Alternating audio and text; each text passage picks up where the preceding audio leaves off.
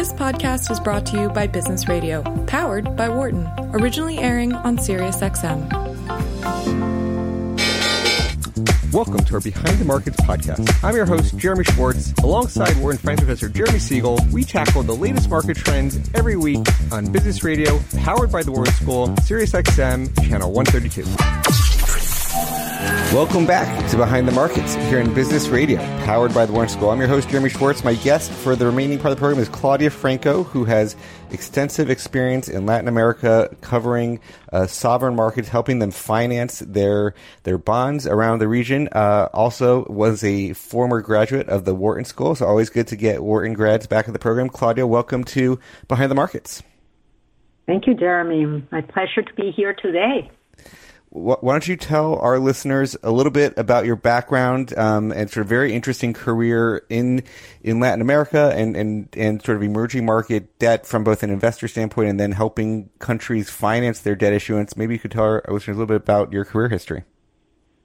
Yeah, it's interesting because I before going to Wharton, I, I had um, the possibility to work at the World Bank, which uh, kind of started, you know, my career path in many ways because when I went to Wharton, then I was hired by JP Morgan to work on fixed income origination. Uh, sort of, you know, this is the 90s from 91 to 2000 where most countries, especially with focus in Latin America and the Caribbean, started developing the yield curves and started exiting. If you remember those days of the Brady bonds and, you know, repackaging debt and debt exchanges and then building yield curves because the countries were not present in the capital markets.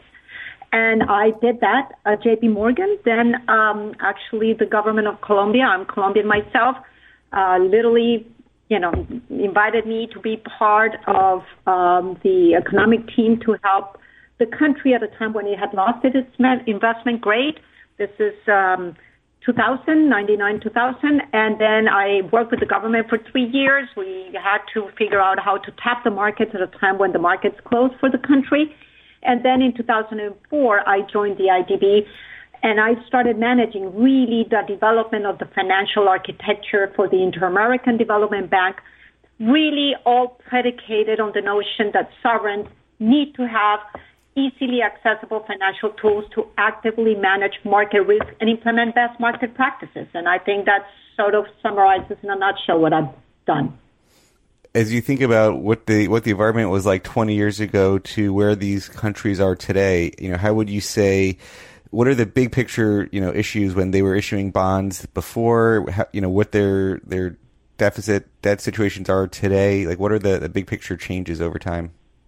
Uh, I, Jeremy, I truly think that there, there, there's been significant change, and it's amazing. I still remember my days when uh, I took the class with Professor Siegel, right? And we all talk about what kind of discipline that the market instills, right, in in in various actors in the market, whoever that is. Um, when I uh, joined J.P. Morgan, you know, countries did not even had not even issued bonds, right? And you could see in the span of those initial 10 years and say the 90s how the countries, the debt managers, the debt management offices started becoming so much more um, um, you know, knowledgeable of the markets because as you start tapping the markets and you start taking a minister of finance to issue a, a bond, a debut bond for the first time, you better be ready to answer questions to investors. You better start having a team that is going to support you and accompany you through that process. So to, to your question, from what I saw in the 90s, where it was really hand holding and it was a, a, a, start for many of the countries in Latin America and the Caribbean uh, in the markets to you push forward, uh, you know, 15, 20 years later, you have debt management offices that are actively managing debt. These are really highly sophisticated, some of these countries that are doing very interesting things in the market and that they had to learn to use whether it was debt exchanges, you know, debt buybacks, or, or, or use, you know, start fixing rates or getting local currency, hedging themselves. That started creating deep teams, you know, that had to respond to rating agencies. So you have a whole different group of people, really much more sophisticated and much more getting into more interesting things than just issuing a bond. I don't know if this is a long-winded response, but it's Yeah. really the, the story here. When you think about their ability to, and- you just talked about some of the currency hedging, and think about where they where they issue, you know, as you think about some of the historicals, they often would issue their debt in dollars, and that would then create this mismatch in, in liabilities and their revenue. Uh, how how is that trend in the local currency market developed for, for many of these countries, and uh, and what you see happening there? I think it has happened. It, you know, it also huge development there. You may remember back in the 2000s when Ricardo Hausmann was talking about the original sin and, you know, how these countries were all, you know, indebted in dollars and that was sort of a, a trap. I think a lot of efforts have been placed by many countries in the region to develop the local capital markets. Also to be, uh, to, to, to make it I don't know. Somebody tried to ask the question there, maybe. I don't know. Um, no. Um, countries have um, understood the importance of having um, a more manageable composition of their debt, and to that um, and to that effect, what they have done is not only really work hard to start developing uh, pension funds, institutional investors in the local market start developing the yield curves. The most sophisticated market, you know, uh, countries in the region have developed yield curves all the way to 30 years. Um, but in addition, and I, I, I will add to that, maybe my bias because I spent 17 years at the IDB, but I think the multilaterals also started putting a lot of pressure on the countries to see how we could work, how multilaterals could work with the countries to provide local currency financing. Um, and, and to that extent, we started trying to develop products and finding ways of linking, of, of bridging the market gaps between what is a AAA and the benefits of having a AAA to work with the markets to develop these particular niches of markets where you can grab local currency financing opportunities and being able to pass it to the countries. Uh, with the benefits of what the multilateral brings because it's passing off that AAA pricing. But the the result of that is by having a demand on local currency bonds or potential or, or hedges, you know, market counterparties go deeper and deeper in trying to find those opportunities in the local market to give it to the multilaterals and be able the multilaterals to offer it to the countries. So, so that has been an effort. Um, it has taken time, but I can tell you that at least for, from the point of view of the Inter-American Development Bank, over the last 10 years, we have provided more than $10 billion in local currency financing, and this is purely through hedges in the markets. Um, in, in, in liquid currencies like Colombian pesos, reais, Mexican pesos, that's obvious. Those are more developed markets. But then we, I can tell you that we started going deeper and finding market opportunities in Costa Rica colones, in um, Uruguayan pesos, in Jamaican dollars. So you can see that that impetus is there to continue to push more and more financing in local currency. Maybe for, for people who aren't that familiar with the Inter American Development Bank, I mean, tell our listeners a little bit about the, the, the role of the bank and, it, and its, funding, how it got founded, and, and, and it's really what, what are the, the main activities that they're they're doing day to day. Yeah, the Inter-American Development Bank, and I'm, you know, I hope nobody from the IDB is hearing me, but it's sort of like the World Bank. It's the development bank for Latin America and the Caribbean. So what the bank does is provide um, uh, financing, project financing to sovereigns. Or the sovereigns are the owners of the institution, so it's a cooperative.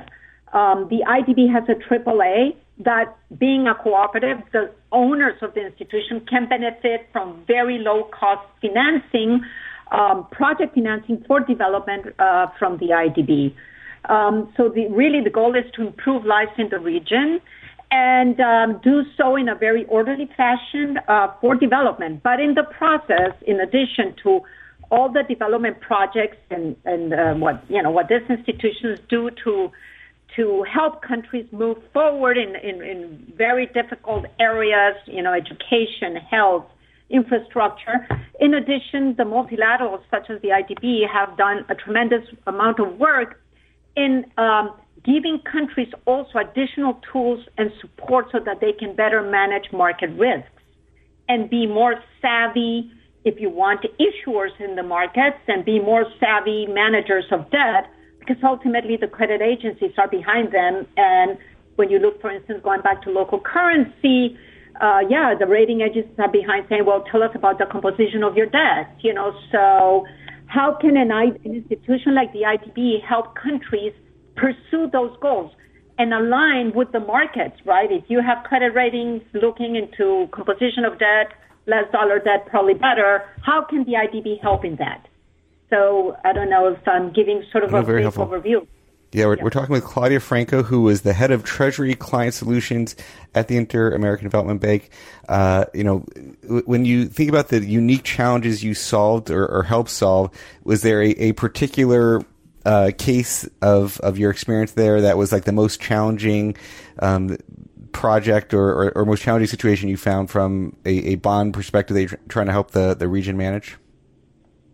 Well, um, I don't know, Jeremy, if I, I want to go into, well, I could either continue to talk a little bit about local currency or I don't know if, and this puts you into a whole different, uh, you know, area, which is commodity hedging because, yeah. you know, um, you know, as you look at the countries as, and as debt managers, you need to look about debt sustainability, right? So then you can start thinking about all sorts of other products, not just bonds. You can start thinking about cat bonds. You can start thinking about commodity hedging. And I think that it goes to the core of being a good debt manager um, and surviving, you know, in a very volatile market environment. I like to um, know that you're asking this question. I think it's I, like to highlight what, what a commodity hedge was like and what this means. And this perhaps gives people an idea what multilaterals are starting to do, you know, to go deeper and deeper into more debt management in a broader sense.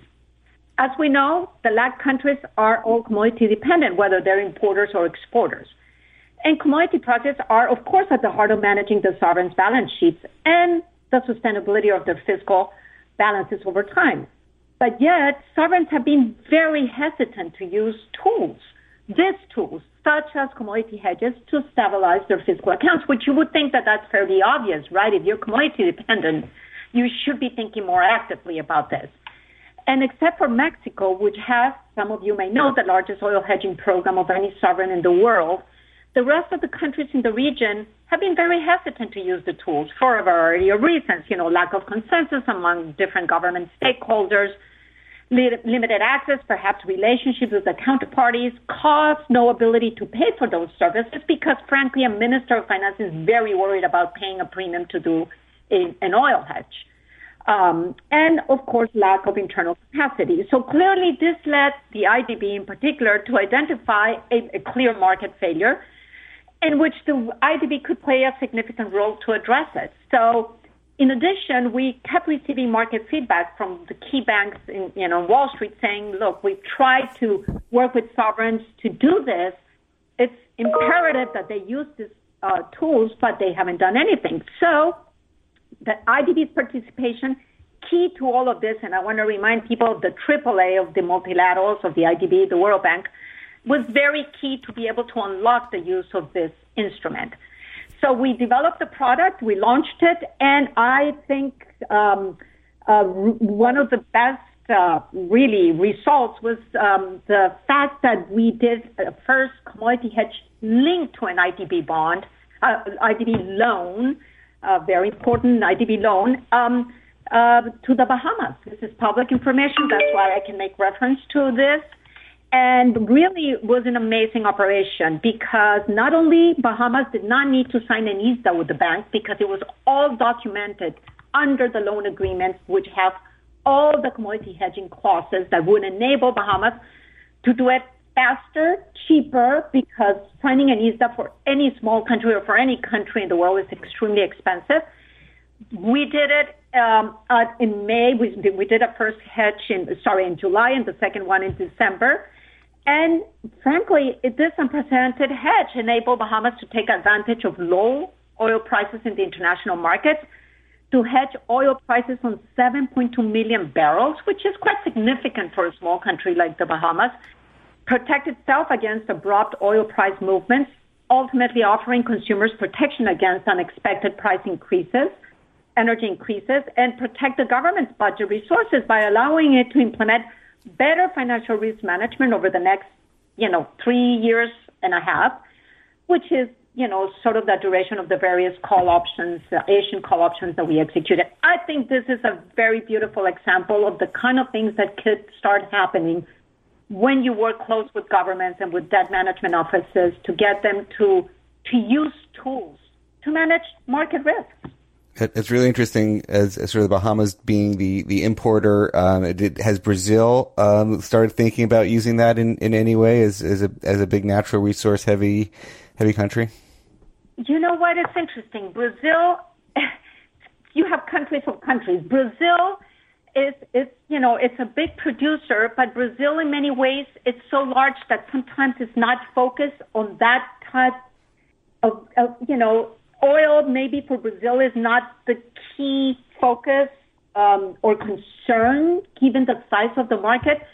But on the other hand, you have other countries exporters like Colombia, for instance, or Ecuador, where boy, in the case of Colombia, you get oil prices to come down, and that took the country. This is 2015, you know, and you know, it went down 30% of exports, and GDP contracted, and it was a mess. So, countries, more countries like the Colombia, the Ecuadors, you know, the the countries that are uh, not as big as Brazil, are very focused on finding ways in which they could use this kind of tools. And in some cases, they have had to issue le- specific legislation because, as I said, sometimes the ministers of finance can be even impeached by, for using, you know, I don't know, $40 million to pay a premium for an oil hedge and, and not really being able to, you know, and maybe the hedge doesn't pay because it's insurance that they're buying. And that is very hard to sell at, at a time when you have countries, you know, contracting COVID and all the rest. So, um, countries like that are looking into this. Small countries too, Dominican Republic, you know, could be, you know, countries start learning about what the other ones are doing and how a multilateral can help them, and they start looking into this because for those countries, I would, I would venture to say they're a lot more vulnerable for either price increases or price reduction, depending on what side of the spectrum they are, whether exporter or importers. It's very interesting to think about the different tools. You know, Wall Street gets a bad rap for you know selling complex products like this to uh, you know these governments, and uh, where they it really could help them manage risk. But it's, it's sort of interesting dynamics with this insurance payoff. Like uh, you you don't want the insurance to pay off, but then you're paying this premium um, potentially for that for that coverage. Uh, Jeremy, you put you, you exactly put your finger where, where the real issue is because in fact uh, part of what, um, you know, talking with the many, many ministers of finance, they said, and they felt very strongly when the IDB started to offer this, because they said for us, for them, it was less political and reputational risks, because for a government, it's a lot easier for a minister of finance to say, hey, I did an oil hedge with the IDB that is perceived to be an honest broker I'm part of that cooperative and I'm using the AAA, leveraging that AAA for the benefit of the country, than saying I'm going to do it with uh, whatever. Goldman JP Sachs, Morgan, JP Morgan, yeah. Exactly. So, um, yes, there is a market failure there. Yes, there are, there is a lot more that could be done because you're right. The more the countries use this risk tool, management tools, the less vulnerable at least their debt is, right? They can bulletproof uh, a country's finances by using this. And perhaps I'm going to move into another example, which is rate fixings, you know, in dollars, because of course, you know, a lot of the debt is in dollars. Well, um, try to convince a small country, and I'm, I don't want to use particular names just not to offend anyone, but there, there are small countries that the DMO office may be completely convinced that they need to fix rates, and yet how do you sell that to, you know, the Congress or the government or the minister or the president, right? And it makes ample sense to fix rates. Um, Particularly now, if if the rates are at historical lows, is are, are, are do a lot of these governments have? Are they issuing? Are are people taking advantage of the extreme lows in rates to issue as many bonds as they possibly can now? Well, they they are, of course, you know, obviously given market conditions, they have, countries are issuing bonds. Um, yes, spreads obviously widen you know, be, because of COVID, because, you know, contraction of the economies, et cetera. But um, I can tell you that um, the fixed, uh, uh, at least when it comes to, for instance, loans with the IDB, the level of rate fixings, which was something that bar countries were very worried about using. Again, it's buying an insurance. Why should I pay a fixed rate right now when the interest rate, the LIBOR rate is at 0.20%, right? How do I explain that I'm going to pay, I don't know, 2% for the next 25 years in this IDB loan when I could be getting the same, you know, I could pay right now 80 basis in total with fees and all for the IDB. Well, how do you say that to a country that issues at 500 plus over U.S. Treasuries, right? They're going to be saving a lot of money because I can tell you with fixed rates, levels below 2% for 20, 25 years. And we did that in the last, at least in 2019 and 20, I can tell you that we fixed rates in more than $20 billion in loans for small countries in the region, which made us quite happy to see that finally these tools were being used, right? Yeah. Um, there's one way of protecting, yeah, again, public finances for a country. We're talking with Claudia Franco, who has a lot of experience in, in these bond markets, helping countries manage their debt issues. as you think about who's been investors, so you got you're representing the the countries um, as sort of helping them raise raise this capital. Is is it who are the are there who are the providers of that capital? Is that changed over time? Is it is it um, you know institutional investors around the world, or is how is the the IDB funded itself? Well, the IDB, okay, so there are two questions there that you're asking. The IDB is AAA. So the universe of investors for AAA is, is a whole, it's, it's AAA investors, okay? So everywhere around invest- the world. Everywhere around the world, you know, and of course, because it's AAA, you have central banks, you know, that are investing in IDB bonds. You have, yeah, you have very, a particular set of investors that are looking to get that AAA right? So that is one set of investors, and they're looking at the IDB more as a AAA and perhaps a vehicle of putting a, a foot into what the IDB does, but without taking any currency risk or anything. It's just a AAA that you're buying, and, and it, it goes for a very particular purpose.